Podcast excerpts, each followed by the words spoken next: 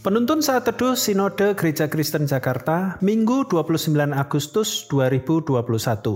Merdeka dari kecanduan, bagian yang pertama, Yakobus pasal 1 ayat 12 sampai 18.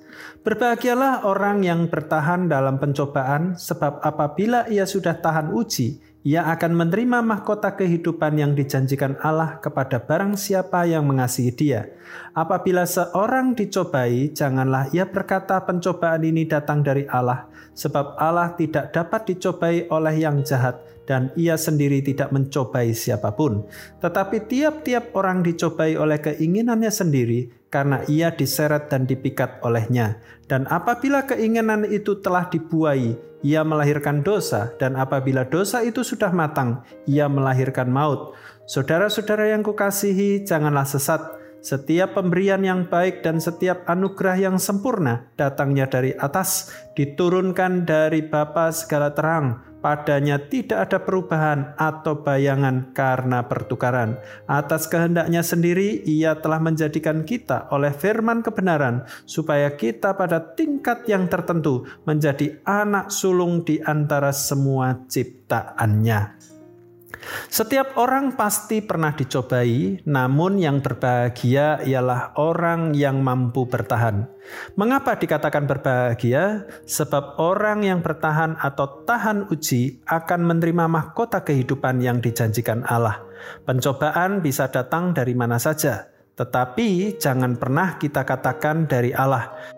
Sebab firman Tuhan sendiri mengatakan bahwa Allah tidak dapat dicobai dan tidak mencobai siapa pun. Pencobaan datang dari keinginan sendiri, dan bila keinginan itu dituruti, maka akan melahirkan dosa. Selanjutnya, bila dosa itu telah matang, dosa itu akan mendatangkan hukuman Allah. Demikianlah proses dimulainya pencobaan atau keterikatan di dalam diri seseorang. Seorang yang telah terikat atau kecanduan dapat terikat seumur hidupnya bila dia tidak berusaha untuk melepaskannya.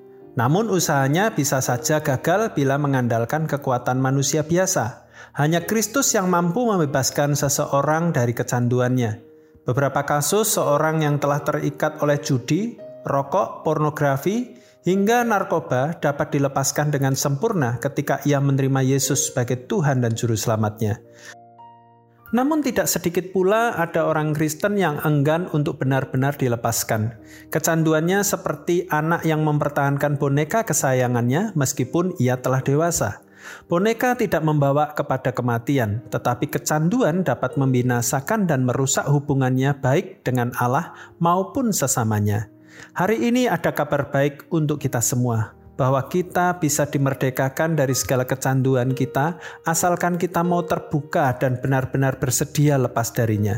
Kecanduan bukan untuk dinikmati seumur hidup sebab itu akan membinasakan kita. Lebih jauh Tuhan Yesus mengingatkan kita dalam Matius pasal 5 ayat yang ke-29 sampai 30. Maka jika matamu yang kanan menyesatkan engkau, cungkilah dan buanglah itu. Karena lebih baik bagimu jika satu dari anggota tubuhmu binasa daripada tubuhmu yang utuh dicampakkan ke dalam neraka. Dan jika tanganmu yang kanan menyesatkan engkau, penggalah dan buanglah itu. Karena lebih baik bagimu jika satu dari anggota tubuhmu binasa daripada tubuhmu dengan utuh masuk neraka. Artinya bahwa kita harus melepaskan segala keterikatan atau kecanduan kita terhadap apa pun yang bisa membawa kita jauh dari Allah dan sesama kita. Jadilah orang-orang Kristen yang benar-benar merdeka sehingga kita bisa hidup menyenangkan hati Allah dan menjadi berkat bagi banyak orang. Keterikatan pada dosa hanya akan mendatangkan kehancuran.